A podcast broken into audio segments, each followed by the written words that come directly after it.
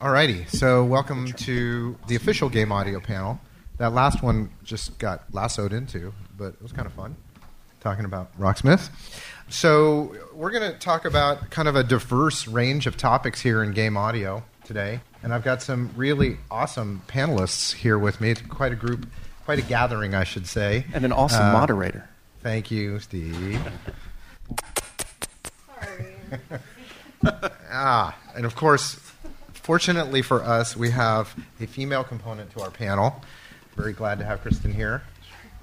I'm going to let everybody introduce themselves in just one second, but I just want to say, you know, the last 10 years have seen obviously a huge dynamic change in the music industry, and there's been a lot of technological innovation that has been extremely disruptive to the traditional business models.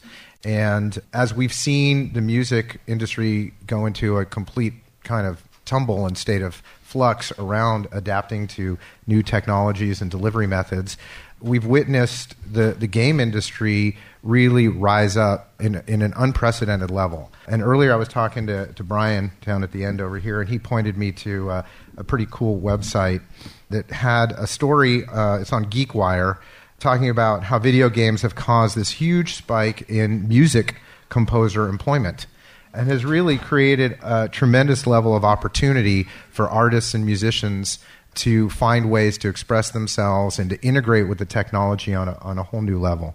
I, I think that's awesome. I think it's something that we, we have to acknowledge in, in a way that is really great for artists in general and finding ways for artists to find gainful employment for themselves. One thing we also have to acknowledge is, you know, video games come out now, and especially the big AAA titles that can come out and in a weekend gross a billion dollars. That's pretty staggering. Grand Theft Auto just came out and grossed a billion dollars in one weekend. So you, you, have to kind of just sit and think about that for a minute, just as uh, in ramification to the music industry in general, which has been suffering tremendously uh, in terms of sales, loss of sales. Uh, when the music industry, I don't know the exact statistics, but they're somewhere in the neighborhood of six billion dollar industry, and we have one game title come out uh, and gross a billion dollars. So I just want to kind of let you think about that for a moment as our esteemed panelists introduce themselves. So Brian, why don't we start with you down there? Sure. Hi, I'm Brian. Oh, I'm supposed to smile, laugh, and have fun. Yes! That's what it says right here. I'm Brian Schmidt. Uh, I've been doing game music and sound for about 27 years now. Anything from music composition to assembly language programming of audio operating systems for game consoles. I was at Microsoft for 10 years. I designed most of the audio system for the Xbox, Xbox 360, and a bunch of Xbox One stuff. I run a conference on game music and sound called GameSoundCon, which we're having down in LA next month and I'm also an independent developer of small video games, a company called Ear Games. It's called Ear Games because it's video games that don't really have much video. You use sound to play them. So that's hmm. kind of cool. me in a nutshell. Yeah, we'll definitely talk about that. Yeah. Hi, my name is Steve Horowitz. I am intimidated by Brian because he's actually been doing games longer than I have, which is actually something I'm saying something. I got my start in the early 90s here in San Francisco with a fellow named Mark Miller, who gave me my start in doing interactive composing for games. And we worked for a lot of companies at that time Sony, Sega, Crystal Dynamics for the console companies. And I left San Francisco and found myself in New York and wound up running the audio department for Nickelodeon Digital for about 10 years. While I was there, I also scored a film called Supersize Me. So I, I'm a composer and a bass player. So I write music and write my own stuff and all that good stuff as well. And just recently moved back to the Bay Area in 2010, where I've been continuing to compose and to write, as well as working on a book for uh, Sound for Games and Interactive Media, doing workshops, and uh, in general, just keeping on with my love of games and interactive sound. Hi, I'm Kristin. I've been working in the industry for since about 2000. I started at Leapfrog and worked at EA, and uh, lately it's been mobile games. I work at Super Saga Studios and Marin. Cool. Thank you. Great. I'm Clint Bajakian. I started in 1991 with Michael Land and Peter McConnell at LucasArts Entertainment. And what was going on there, one of the main things was the iMuse system, which is an interactive music yeah. and sound effects system that Michael and Peter authored. We worked on titles like Monkey Island and Maniac Mansion, Star Wars, Indiana Jones. I composed the score for Outlaws. I was independent for a while with my own company called Bay Area Sound, and then I was with Sony Computer Entertainment America as senior music manager, working on titles like Uncharted and God of War, uh, Journey and uh, Infamous and others. And now I'm very happy to have joined Greg here at Pyramind in the city, and it's a, it's a really exciting new start as a creative director and senior composer. My name's Richard. I'm a composer and sound designer. I think I'm uh, the, the, the, newcomer, the newbie to the party. I've been uh, in working in interactive audio for the last eight years or so. I work as a composer and sound designer for Leapfrog. I know Kristin very well. Leapfrog alums. And in my in my other life, I develop uh, brain-computer music interfaces using the Emotiv EEG system and galvanic skin response and various different biofeedback tools. So that's kind of uh, my my late nights are taken up with all of that. So. Yeah, we'll talk about that too. It's some fascinating stuff. And I'm Greg Gordon. I'm the CEO and president of Pyramind. We're both a music production company as well as a training facility. We specialize in music for interactive arts, video games in particular.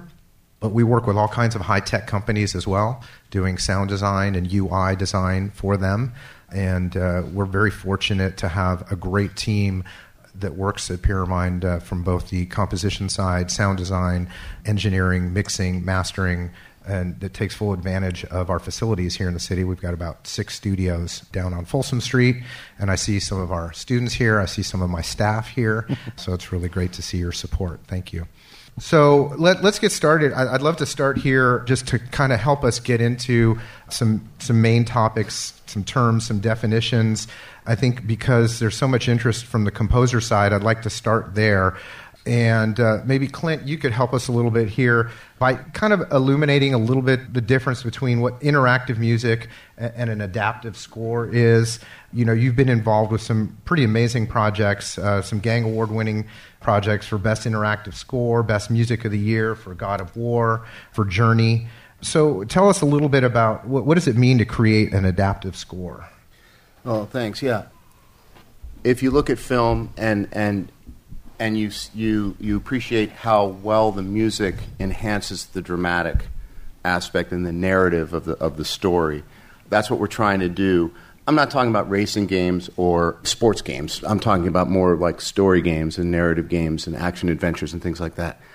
That's certainly what God of War and Journey. God, God, yeah. God of War, Uncharted are perfect examples. Um, Assassin's Creed, even though that, that was Ubisoft, that's, that's the basic thing. We're trying to create emotion and we're trying to elevate the experience uh, just like you would in film.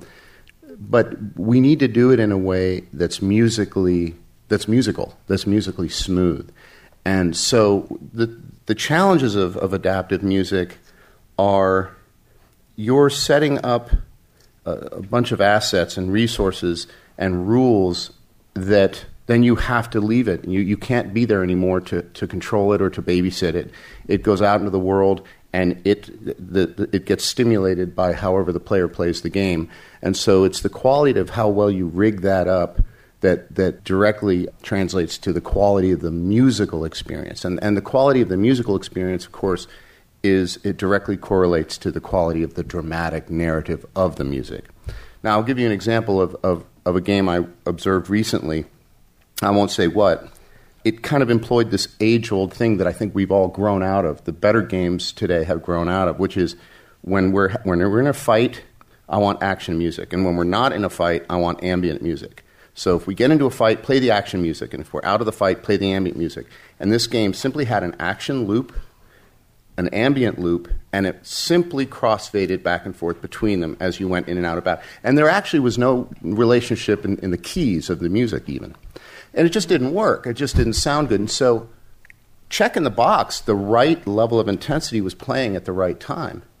But it was a disaster uh, in every other way and, and, broke the plane of, of uh, entertainment value. The other thing that, that I, I would say that it failed to do is recognize that we might be like in the film Gladiator with Russell Crowe, where there's a battle scene. Uh, there, things are in slow motion, and all the sound effects go really abstract, and the music becomes really sensitive and big and lush. You guys may know the scene. That's a creative decision that we need to also support. So we've got a long way to go in the video game industry when we're setting up these rules and assets to respond adaptively to stimuli within the game, for there to be reflected a full complement of an artist's vision. And lastly, I'll just tell you that adaptive music occurs on two planes. It occurs on a vertical plane and it occurs on a horizontal plane. The horizontal, you think of it as like a linear edit, so that we're in, a, say, a stereo piece of music, and when the situation changes, we crossfade to maybe a transition segment, and then which takes us to the piece of music we need to be in. That's linear or horizontal.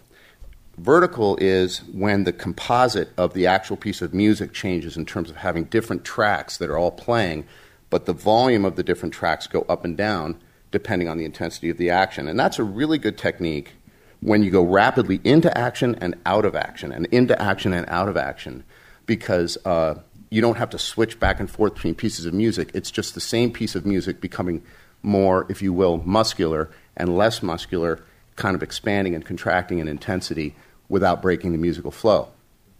And the very last thing I'll say is that you can imagine the challenges of doing those things well and doing those things musically. What we would like is the sound of the symphony orchestra or what have you playing in a way that was completely natural to the action and musical and perfectly responsive. And the question for all of us is how do we get there over the coming years and decades? But we will get there. It's just a question of exactly. So there's a lot of technology behind this. Right? There is. And there, there are different tool sets out there available to implement this type of an adaptive score into a game.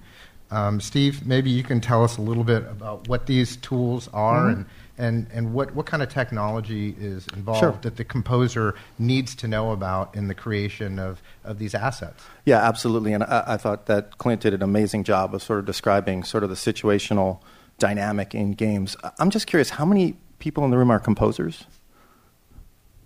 Oh, okay. And other production folks or okay great. One thing i like to point out or i like to highlight just just briefly if i could just comment off of clint is that there's any audio or any sound that happens in a game is almost by definition dynamic right? Because it it has to take into account player feedback right? So when you go to the left instead of the right a different piece of music might play. That's dynamic audio. Now the situations that Clint are, is starting to discuss have to do with adaptive audio, and that really has to do with, like you said, letting go of control, right? So, in other words, you have to be, as a composer, able to compose a score that completely can fit together and go together in different ways, right? Yet you don't know when these pieces of music are going to play, right? In a film, you watch it, it's linear from left to right. Every time the door opens, right, the big swell comes, and you always you put, you put your great music there, and it's awesome, right? That doesn't happen that way in games. You never know when that door is going to open exactly. So you have to compose to take these types of situations into account. So the programs that are out there for doing that, two of the very popular ones now are maybe you've heard about FMOD and Wwise or Wwise. And these are, in essence, if you look at something like FMOD Studio, how many of you have seen FMOD Studio or, or Wwise or actually seen some pictures of these programs? The best way to think about it, and the way I like to sort of talk about it, is think about Pro Tools, but with like an extra set of limbs, right? So once you do all the things, it's like an octopus, right? It's like once you do all the things you know you're going to have to do in Pro Tools, you're going to edit that music and you're going to make a perfectly seamless loop, for example, and you're going to put these intensities together. Then you're going to put it in FMOD and you're going to do all these adaptive behaviors. You're going to put adaptive behaviors to these scores, right? That only used to be able to be done by a programmer, right? Because we're some of us are programmers. Brian's, Brian does programming. I, I do not. Um, so I would be dependent on a programmer to do that. But when I have a program like FMOD or Wwise, it looks like Pro Tools, and I can define um, behaviors where things go in random succession, right? So pieces can play in different ways. Then I'm able to do that in a, in a GUI, a graphic user interface, right? And in essence, what I'm doing is I'm creating a, I'm using a code base, right? And at the end of the day, the program, the software, is going to produce a text document that it would have taken a programmer to program before, and a bunch of media, like Clint was saying, that I'm going to deliver to that person. So I've taken the programmer to a greater extent out of the loop, and I've given more control to myself as a composer and as a designer. So FMOD, Wwise, you were talking, you were making me misty when you were talking about iMuse, the iMuse system. These systems used to all be internal. Every company made their own, and they didn't want to share. And right around, I think, 2002 is it when FMOD came out, or 2000? Then we started to see third party companies start to design these middleware, these, these pieces of what we call middleware. And, and, middleware doesn't have to just be for audio, there's all different kinds of middleware. It literally sits between the game engine and the designer to allow you to. So that, that's, a, that's a good point. So then what's the difference then between that middleware tool set and then the game audio engine itself? Right. I can keep going, or you want to, you want to go for sure. it? Sure. I could jump a little bit.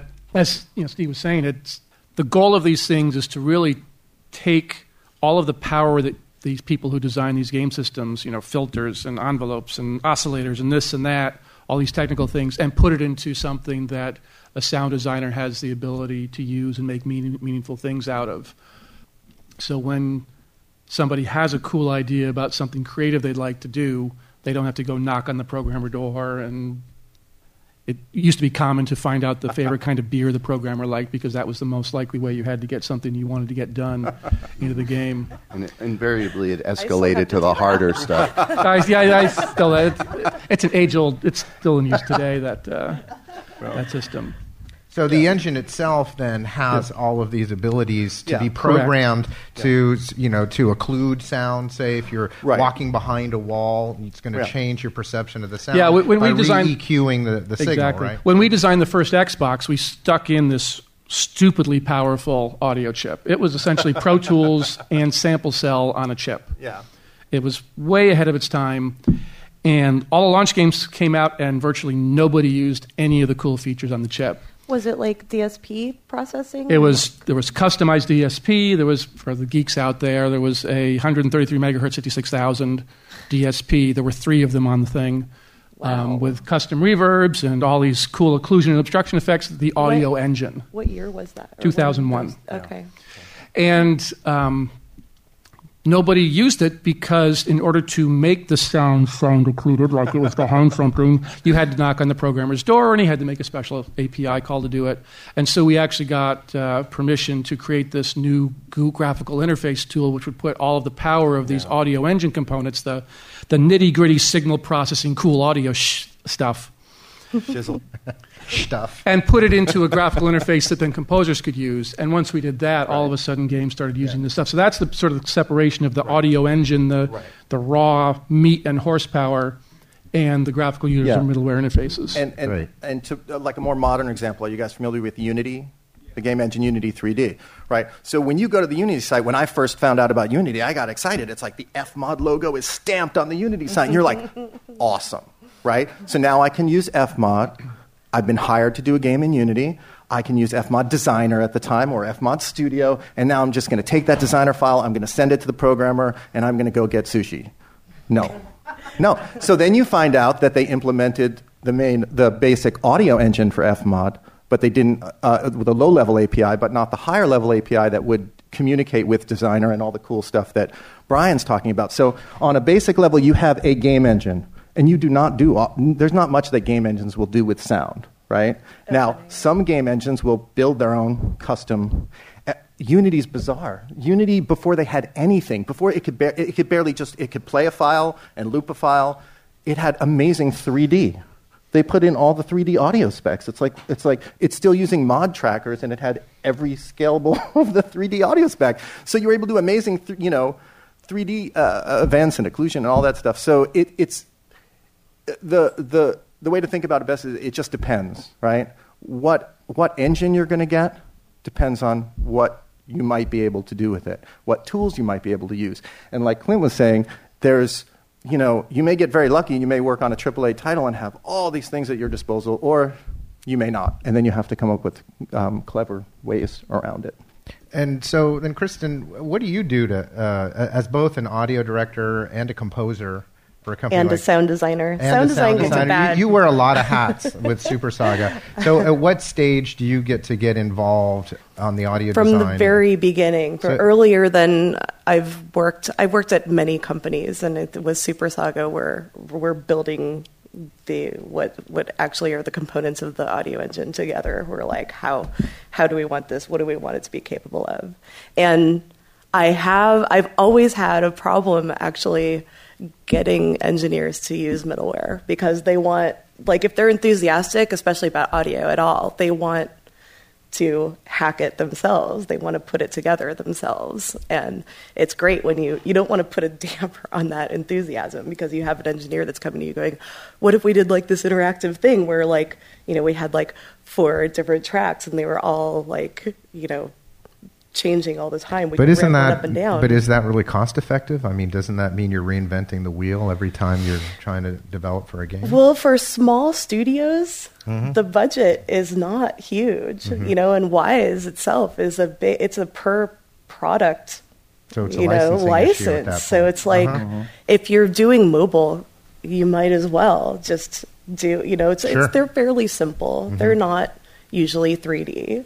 You know, you're making interactive music and you're making a handful of cool sounds, you know, maybe 40 or 50 sounds per per app. So Well, you're dealing with mobile games too, so it's a different. Uh, It's a it's, it's a much nother- smaller ecosystem Yeah. per game. Whereas when you're dealing with large titles, yeah, totally different thing. where you're yeah. dealing with a lot more Then the argument, and a much I think, more, is- a much higher level of complexity at that yeah. point. Yep, and that's where I'd be like, please, can I use Wwise? You know, but it would, you know, for little things. I don't know. It feels like you're more involved almost. Like my, my fear with Wwise is that you kind of go away and do everything, you know. But this way, you kind of audio gets forgotten sometimes. You uh-huh. know, like people will run with their art and engineering meeting and forget that there's like, oh, we should involve audio. But and so having a developer that you're always talking to and whatever, I don't know, it can be a kind of more involved, rewarding sort so, of. So, Brian, you're a developer now, right? You're making so, games. yeah. You're making games. So, what, what's the new frontier for you? Because your games are, are definitely delving into uh, the concept of 3D sound. Um, maybe Yeah. tell us a little about the difference between surround sound and 3D sound, um, and what, what is head-related transfer function? And Oh, HRTF. Oh, good yeah, stuff. HRTF, Okay. Um, because this is a big plays a big role in what you're doing right now. Yeah, um, think think about surrounds, or think think about a video game. What what that means, especially in today's 3D video games. You're sitting there, you're playing on this this TV here, right? And you're seeing these 3D rendered images, but that's really just a teeny little window into this world that the game designer has created. And if I look over this way, I'll see what's over there. If I look over this way, I'll see what's over there. But I'm still always just looking at this. It's like I've got blinders on, right? With sound, fortunately, we can actually render or play those bits of the game that you aren't, that aren't looking through your little window here. So you, you're essentially taking your blinders off sonically when you're doing a game in surround sound. So with surround sound, we typically think of that as living room setup. You, ha- you have 5.1 or 7.1 speakers. It's a flat horizontal plane. Yeah, that's starting to change with Atmos and things like that. But um, Yeah, but Atmos isn't going to be in somebody's house, right? Uh, At least I think right Dolby now. would certainly like to uh, see that happen. But yeah, it's, well, it's maybe, hard. Maybe in Bill Gates' house, right? yeah, yeah, yeah. so you've got a flat plane, you've got physical speakers, living room experience, that sort of thing. That, that's what we think of as surround sound. Um, HRTF, which goes back quite a long ways. HRTF was actually quite big in the mid 90s. The, the original Xbox had HRTF in it. We decided not to stick it in Xbox 360. Uh, and what that is, is it's a way of trying to render 3D sound using spe- generally headphones. And it kind of languished for a little while. And I think because people were thinking the living room experience, I, I was involved in the Dolby stuff with the original Xbox, and we were very excited to do surround sound and gaming and all that. And people just generally didn't listen to games with headsets. Now that changed. Well, it's charging, right? Hold it up. That changed when people started playing on iPhones and mobile devices and Androids and all these sorts of things. All of a sudden, we now have these gaming devices that have a bunch of horsepower in them. I can do lots of cool math on it, which I need to do cool audio stuff. And the player's most likely to be listening with headphones. And that's great for 3D audio. So what I started doing is developing these games which use uh, 3D audio technology called HRTF. stands for Head Related Transfer Function. It takes into account the fact if the sound's over here, it gets to this ear before it gets to this ear, and it's louder here, and it's louder there, and it bounces off my ears in different ways and shoulders, and it mimics that, and you give an impression of 3D sound. So Binaural processing. binaural processing, yeah.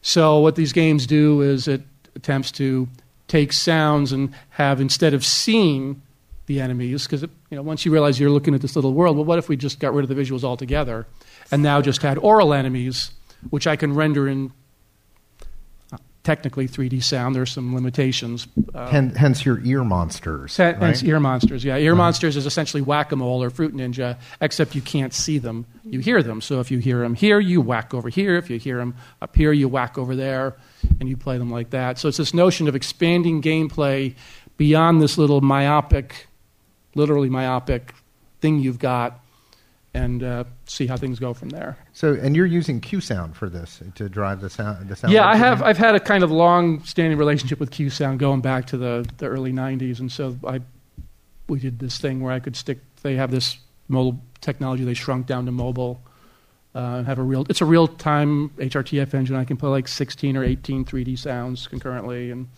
Ear Monster is actually kind of cheats. It uses a combination of that engine, some good old-fashioned dummy head recordings, which always sound really cool and some uh, I use Panorama and things like that for some other kind of stuff. So it's sort of a mixed and match.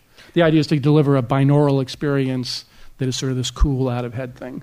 And so th- this is obviously this is a handheld related um, uh, iOS app Yeah. that you've created. So now we've got you know the imminent drop of the Xbox One, the PS4, and a whole new level of gameplay technology coming at us. So d- how do you see surround sound playing out on these new boxes? And do you feel like there's going to be do you anticipate that with the release of these new boxes, there's going to be any specific platform having some kind of audio advantage over the other?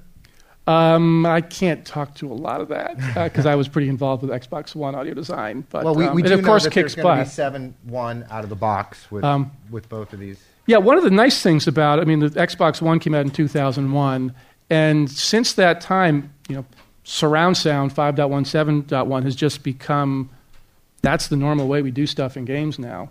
Um, it's actually easier to deal with surround sound in games than it is in motion pictures. Uh, it's more meaningful because you're act- you're always accurate, conveying accurate information about where the off-screen things are.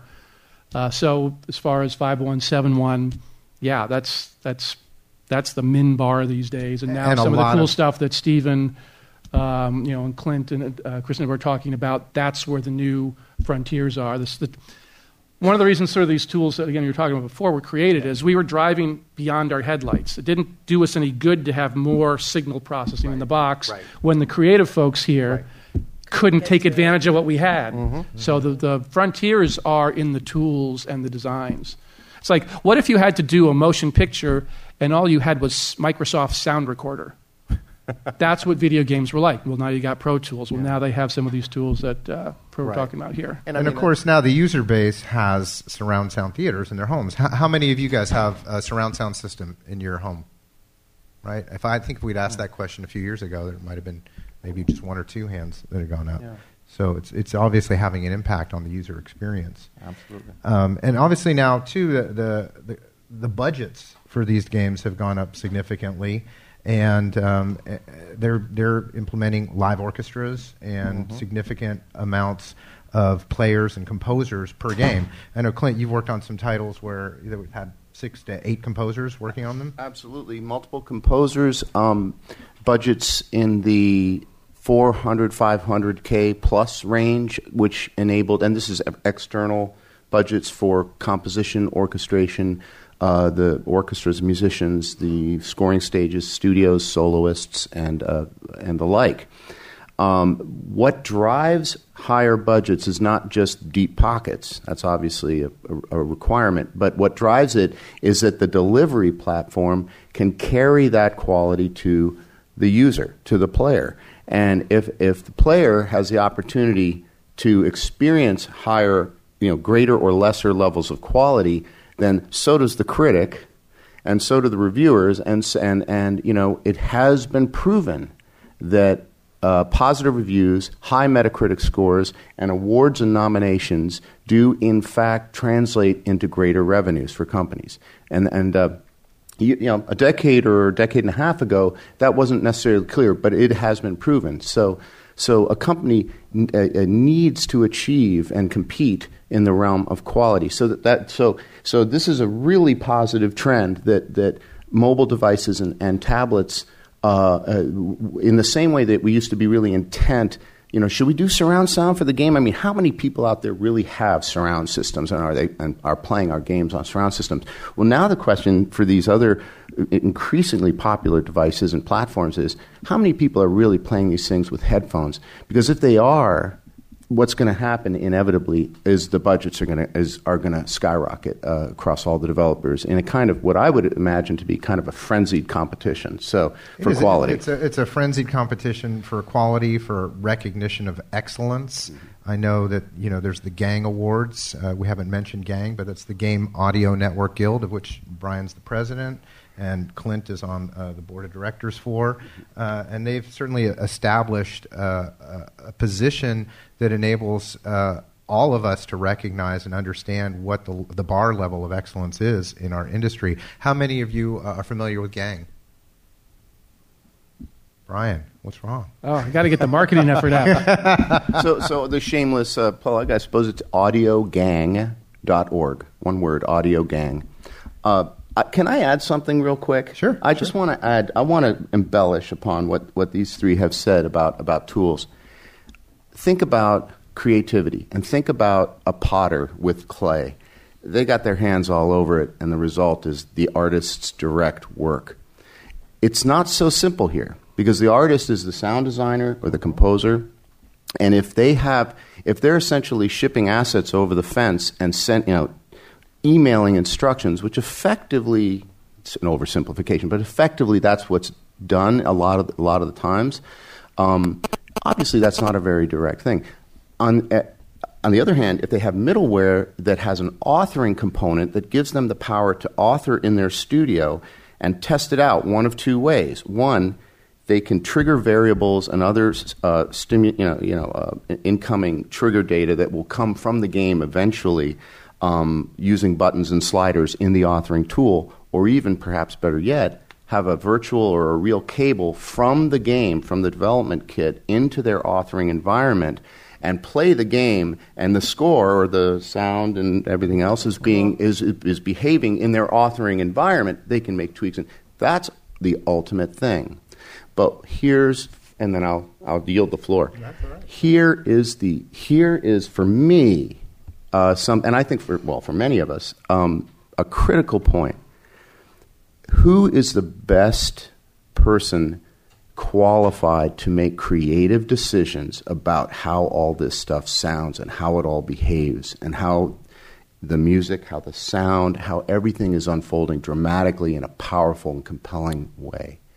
And the answer is people who are qualified to do that are the artists who aren't necessarily software geeks aren't necessarily um, hardcore users, aren't necessarily, uh, are, are, potentially uh, a bit daunted by layers and layers of, of menus and pop up windows and, and lists and things that you have to edit and little bits of code. So, where for me the holy grail lies is ease of use and, and presenting to an artist whose main strength is music or main strength is sound design, main strength is imagination and creativity, the ability to sculpt the sonic experience um, in a way that, that uh, doesn't, doesn't, they don't get impeded by, the by overly technical concerns. I would agree with that. The one thing I would do to, to uh, again, Clint's always been doing games for Sony for quite a while, big, big titles.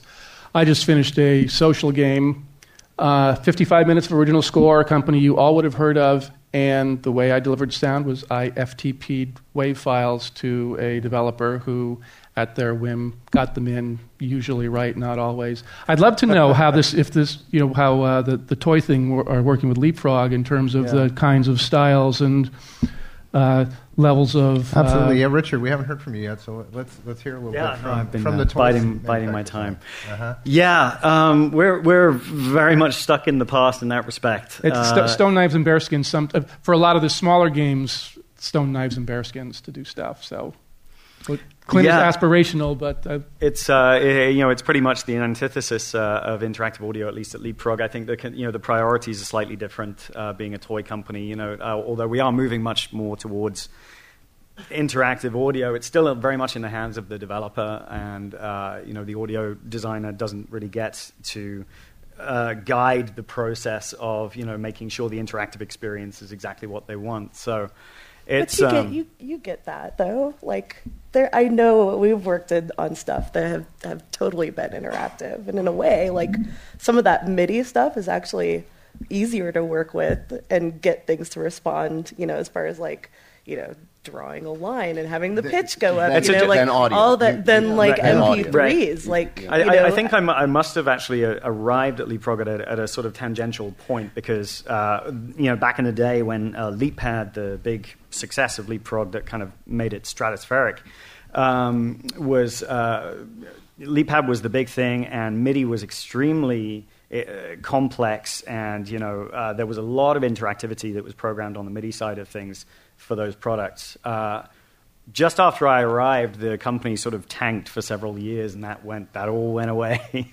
so so now the uh, the level of MIDI uh, you know uh, interactivity that we uh, involve ourselves in is much much less. Um, but we're not at the same time at a point of uh, ramping up the interactivity on the you know on the lots of we're doing a lot of screen you know screen based titles, a lot of you know games, you know, full on interactive games, but we're not there. You know, we're not using we're not using middleware, and so it's a kind of Yeah. an interesting sort of transition point that I hope. You know, I'm I'm sort of banging my fists on the table every day. F trying to get come on. to- Yeah. I think a lot of people don't realize how much cool audio there is in some of these toys. a friend of mine works at Fisher Price. Sorry, big, big competitor Leapfrog. And the amount of work that went into the SpongeBob game she was doing was more audio than I used to stick into a AAA Sega Genesis or Super Nintendo title. Absolutely. Back for you know Madden or Desert Strike or Narc or something like that. So there's lots and lots of audio being done, and the toy guys are getting a lot more creative. And Yeah, I mean, one thing that's actually interesting, being you know, being a toy company, uh, the standalone toys that we do uh, are an example, a kind of really good example of, of ingenious sort of interactive design, uh, where you know you're working with such a tiny, tiny chips, chipset that.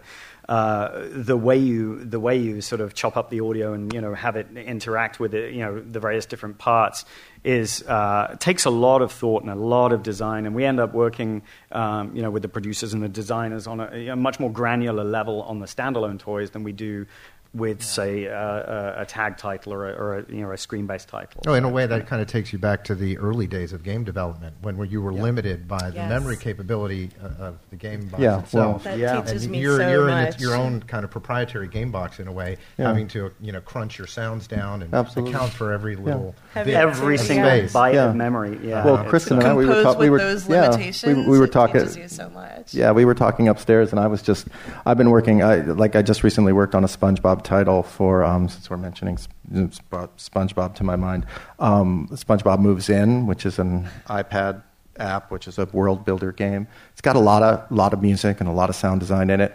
Um, but we were just talking about how it's like it's it's like we're talking about converge, converting sound again. So oh oh I had a you know it's too big, but MP3 files are skipping. So oh we have to go to M4A and that works on Apple, but it doesn't. Yeah, it's and it's like I don't want to have this conversation again. This is Yeah. this is not a conversation. I'm like Obama. I will not negotiate. you know I do not want to talk about this stuff anymore. Yet it's come back into my Always. world because developers are saying, well, uh, all, the audio sounds great, and I'm listening to it. It's all skipping. It's like, okay, uh, we need to do something about that. So And they're it's like, sometimes they don't know. Do you know They have no- they don't- MP3s exactly. don't loop cleanly? so you know, they one of the things if you're if you haven't sort of gotten it from the panel at this point, if you're really interested in doing music and sound for games, one of the things it's really important for you to do is to sort of become a technical evangelist in some way. You know, learn about the systems and find out the information. It's a it's opportunity for you to understand more about what's happening. But but that component, it's more than in film. Film's been around for a very long time. There are very specific processes for that, and it, it moves much slower than games. Games move incredibly quickly. Technology comes and goes very very fast, and things are always changing. So yeah, I'm gonna Yeah, I'm gonna put in a, a shameless plug. Then, if you are interested in learning about this stuff, uh, Steve is doing a workshop this weekend. As a matter of fact, two day game audio workshop. Uh, you can learn all about Unity 3D Yeah. and FMOD and implementation Yeah. uh, into games, and you actually get to implement your own music Right. and sound design into a game this weekend. If Yeah. you're interested, you can find out more about that. Yeah, you could see you could see me after the panel or whatever. But but a lot of the things that we're talking about is directly related. I, I you know um, I teach over at the AAU. I also teach at Pyramind in classes, and you know students, people today in general, age group doesn't matter, are very very very hip to what they want sound to do. We're very used to games that have a lot of adaptivity and interactivity with the sound. And you know I'll do something like bring Pong up on the screen. And by the time we finish talking about it, it's got adaptive soundtracks that are tied to the ball movement. And I'm like, I'm like, you guys really understand what interactive media is about. But that gap, right, between what that means, right, what th- that understanding of interactive media and how to get there is something that takes a little bit of hand holding because, and, and that's what we do in the workshop is really step by step to sort of expose the workflow mm-hmm. so that at the end of the day, you've put your stuff into Unity mm-hmm. and that's a demo of your composing and designing skills for a game director, for an audio director, versus a piece of linear media that's cut to a you know a, um, a movie, you know, And or a that is cutscene. The big difference there. Yeah. So, uh, Richard, I want to kind of come back to you for a moment here because um, even though you're a little in the dark ages with what you're dealing with uh, on some of these toys, Trapped in the past, but looking to the future. Exactly. Well, you've been doing some pretty groundbreaking work um, on a whole other level with brain computer interface technology and biofeedback in video games. So, uh, can you tell us about that? And can, can games be a platform for interpreting players' thoughts and feelings as they subjectively experience a game? Absolutely. um, y- you know, in, in fact, I think that it's something that uh, we as, uh, as, as users, as, as game players, have been, actually been subconsciously kind of scratching around for and try, you know, wishing to happen for quite a while, for at least the, you know, the last 10 or 15 years. I would say that the sort of key term here is um, disintermediation. You know, what we ultimately want is to get closer to our senses when we're, when we're playing these games. We don't want a joystick. We don't want, you know, a, a, a controller. We don't want to press the D-pad. Ultimately, what we want is to be in the game with no, no sort of veil between, you know, us and the experience. And so biofeedback is, is, is a way that we can potentially get there. Um, there are like I said, lots of different ways in which we can measure, measure our sort of physiological responses and actually, you know, bring these into gameplay. Uh, you may have come across uh, uh, an experimental psychologist by the name of uh, uh, Mike Ambinder, uh, who is at Valve, and he has been looking into Valve have been looking into biofeedback for the last uh, six or seven years. Um, specifically, they've been looking at things like um, eye tracking, uh, what is called SCL, skin conductance level, um, also also EEG, which is where I t- have tended to focus my energies. Uh, and basically, you know, what you're getting there is a continuous amalgam of signals that are that are ex- sort of telling the game what the player's internal state is, you know, how they're feeling about, you know, a particular scenario, whether they're engaging the fight or flight response, you know, whether they're aroused by a particular scene or whether they're bored, you know, you know getting that all, all of that information. Uh, and up until now, you know, biofeedback's been around for a long time. It's been around for 60 years. I mean, actually close to 100 years if we, you know, go back to the lab. But only now in the last 10 years has the hardware caught up with the sort of promise. And we're getting to the point where uh, we can extract these signals in high resolution, in real time, cheaply. And uh, for example, the, the, the piece of hardware that I use to interface with is uh, It's from a company called Emotiv. You've probably come across, you may have come across them. Emotiv Systems. They develop a, a 16-channel EEG headset, uh, which uh, has an uh, uh, level of processing uh, on it that extracts certain types of signals, so emotional signals, uh, cognitive signals, which are actually uh, a, a, training suite for neural patterns, so specific thoughts that you can train on, re evoke, and then uh, control events in a. But in, how, in, how in does all this data then correspond to actual gameplay? How do you use that to interface uh, with the game state environment? So uh, there, there are a number of ways that you can do that. So uh, I'll, I'll, give an example of a company, an Australian company that is working on a game right now. It's called Son of Nor. Uh, the company is called Still Alive Studios. And what they've done is they've taken the Emotiv uh, headset and they have uh, created a, a, a, narrative where uh, the, the hero, Son of Nor, is a terraformer and um, part of uh, they're sort of a magic terraformer. You know, they, they're able to cast magic, uh, you know, and, and, and create worlds basically. And the uh, they've tied in the Emotiv cognitive suite to the telekinesis aspect uh, of the terraforming. So you know, when it's time to uh, create a new uh, a new landscape, uh, you'll engage your telekinetic powers. You'll have trained on this uh, at the beginning of the game, and you'll be able to, uh, the more you concentrate, the more you focus on that particular thought that you trained on, you're able to actually sort of recreate the world that, you know, that according to according to your sort of neural patterns, which so is pretty it's cool. It's like it's reading your mind. It, you're, that's you, exactly. you Yeah. You're visualizing Yes. this world, and it's pretty much. Your, yeah. Pretty much. Uh, pretty so far out stuff. yeah, man. and so game des- game designers and game developers are really excited about this. But what they seem to concentrate on quite a lot is uh, the uh, the attention and focus and these these sort of neural training patterns, uh, and they've tied it very much to the visual.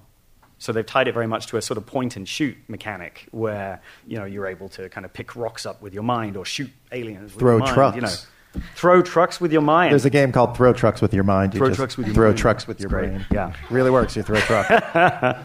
Um, but for you know, for an audio as an audio designer, what I what I see as being really really attractive is taking the emotional state information uh, because really you know when we're talking about music and sound, it's it's our ability to to manipulate you know emotions.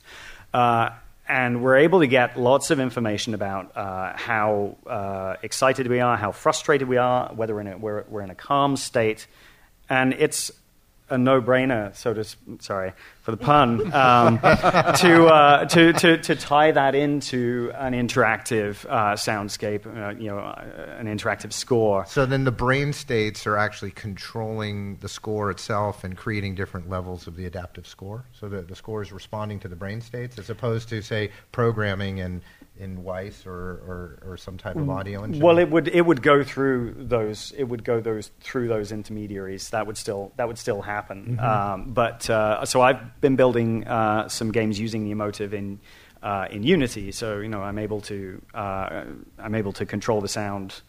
Uh, through the Emotiv in, in a Unity environment, you know, so those become parameters. They're exactly, actual- yeah, exactly. well, Richard, tell them about Neurodisco, about what you'll be demoing later. Right, right. um, so, So what is Neurodisco? Neurodisco is a, uh, a system that I built as a prototype uh, for things to be determined in the future. Um, uh, now, my, my, my prototyping environment is actually Max MSP. Uh, who knows what Max MSP? Okay.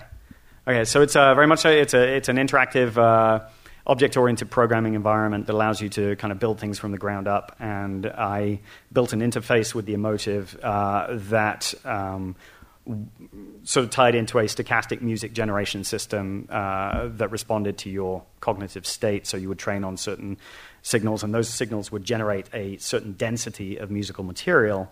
Uh, and at the same time, I separated out the emotional state information to um, to control a, a, an underlying beat. So the beat would be selected according to the sort of first past the post winner of the emotional state that you're in. So if, if meditation you know, passes the post, then, then the, the music will crossfade, the beat will crossfade into a, into, into a sort of calm you know, environment. But over the top of that, you're able to control the generation of the musical material uh, actively using these neural trained patterns uh, that I mentioned. So there's any number of ways that you can sort of skin a cat. The interesting thing about the emotional state information is that it's sort of a, it's, a, it's an amalgam of various different levels of uh, sort of emotional state. So what you could do uh, is you could actually directly orchestrate that to, uh, you know, say you've got five different emotional states. You've got meditation, long-term exci- excitement, short-term excitement, frustration. You can actually sort of directly tie those because it's, li- it's temporal and linear. You can directly tie those to, to, to orchestral elements, for example, and you know, that would be a continuous score that is constantly fluctuating and changing.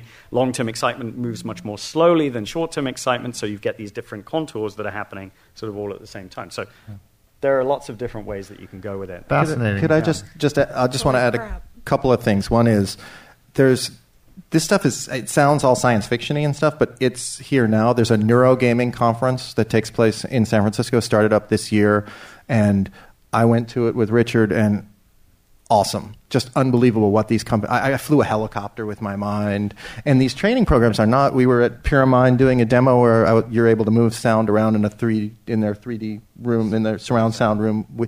It's all very direct uh, stuff that's really happening now. Um, One thing I would say on, on that point, uh, we're going to see uh, this becoming much more visible in the next six months. Uh, I'm personally going to be taking delivery of four new kinds of headsets uh, by the end of the year. Now, these are coming on stream between December and March. The one, the one to watch is the Interaxon Muse headset, which is a six channel dry sensor headset that's designed to be worn all day uh, in all kinds of environments. So uh, what you have here is uh, this disintermediation that we're talking about. You know, the EEG headset from Emotiv is this big clunky thing that looks like a you know kind of uh, football helmet or something.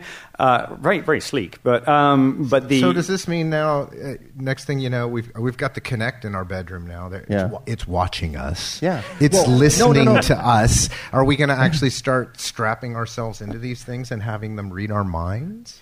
Well, is I that th- what you're telling us? here? I, you know, I think if there are Do adaptive want that? algorithms, if there are in, AI algorithms Starbucks built probably into wants the that. gameplay, I, I think that's cool. Uh-huh. I mean, you know, that it, it's uh, in a sense, it's um, sort of much more transparent and uh, much more real. It's a re- us. it, it become it, it kind of fulfills the promise of that true virtual world experience. Then I think so. And in terms of gameplay, Uh-huh. you know, if you're if you're into, for example, on the big epic games, I think that people who play those games have a very sort of strong view of themselves as the players, as the as the gamers, and and it's very much tied to who am I, you know, as the hero going through this going through this journey. If the game can actually sort of Wow, pick man. up on That- that yeah. internal state and sort of uh, respond to it, that's really compelling. I think. That opens up a Yeah. whole other Well, box. so uh, ho- hold yeah. on, we're, we're Okay. running out of time here. So I want Yeah, to know if we have any questions, yeah. in the room at this point, because I- I'd love to be able to get some of your questions. Yeah, right over here. Sure. Hello. Can I tell some jokes first so I get my voice right? Not really. Sorry. Um, I'm new to the era, new to the world of audio production, and I'm just curious. I'm uh, at my. I've been studying synthesis, uh, audio synthesis, and I'm just curious how uh, much um, everybody knows about synthesis here in this panel, or how big of a you know how much of an element is knowing audio synthesis you know different waves forms how you know the adsr works and all of this in creating like how much uh, integrated is that in your work? You know like knowing the whole interface of a of a synthesizer and using it to create different sounds within whatever environment you're working on Uh, who, who wants to answer that one? Uh, I'm, I'll, I mean, I'll, I'll pass it off just to say that I think it, you'll get a different answer from everyone on the panel. Um, you know, for me, I use I, I, I am not a synth programmer. Um, I've written music for games for a very long time, and I know about waves and sine waves and square waves and stuff like that. But it pretty much stops there. I don't I don't do It's my own one. synthesis. Let's just say it's one tool set in your arsenal.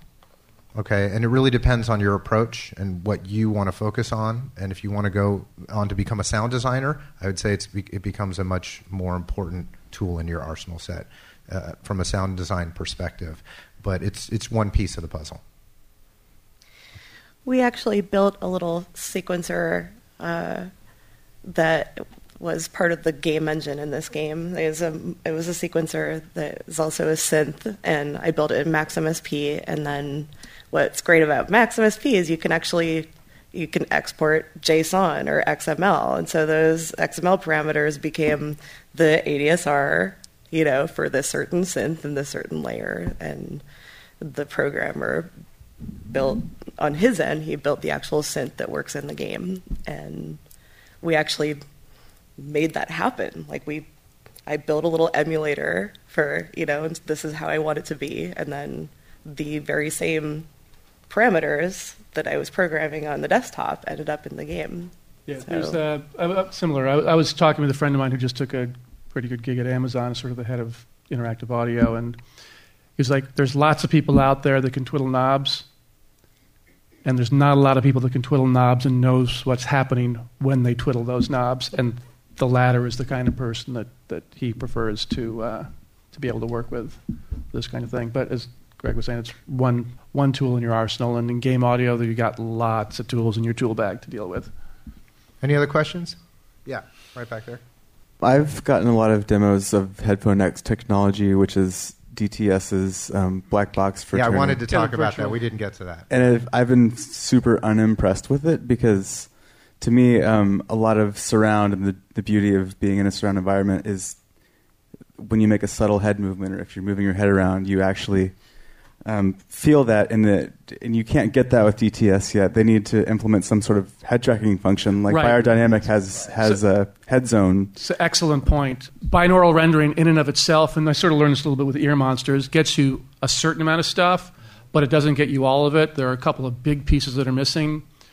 Um, head tracking being one, and you add head tracking to he- head tracking is the ability to sort of know where you're looking at because one, it's one of the things that you do consciously or subconsciously to help figure out where a sound is. I mean, everybody's heard something. And you, what do you do? You go, you turn your head, and sometimes it's even minute turns of head. That disambiguates a lot of where a sound appears to be coming from, and so head tracking can do that pretty well.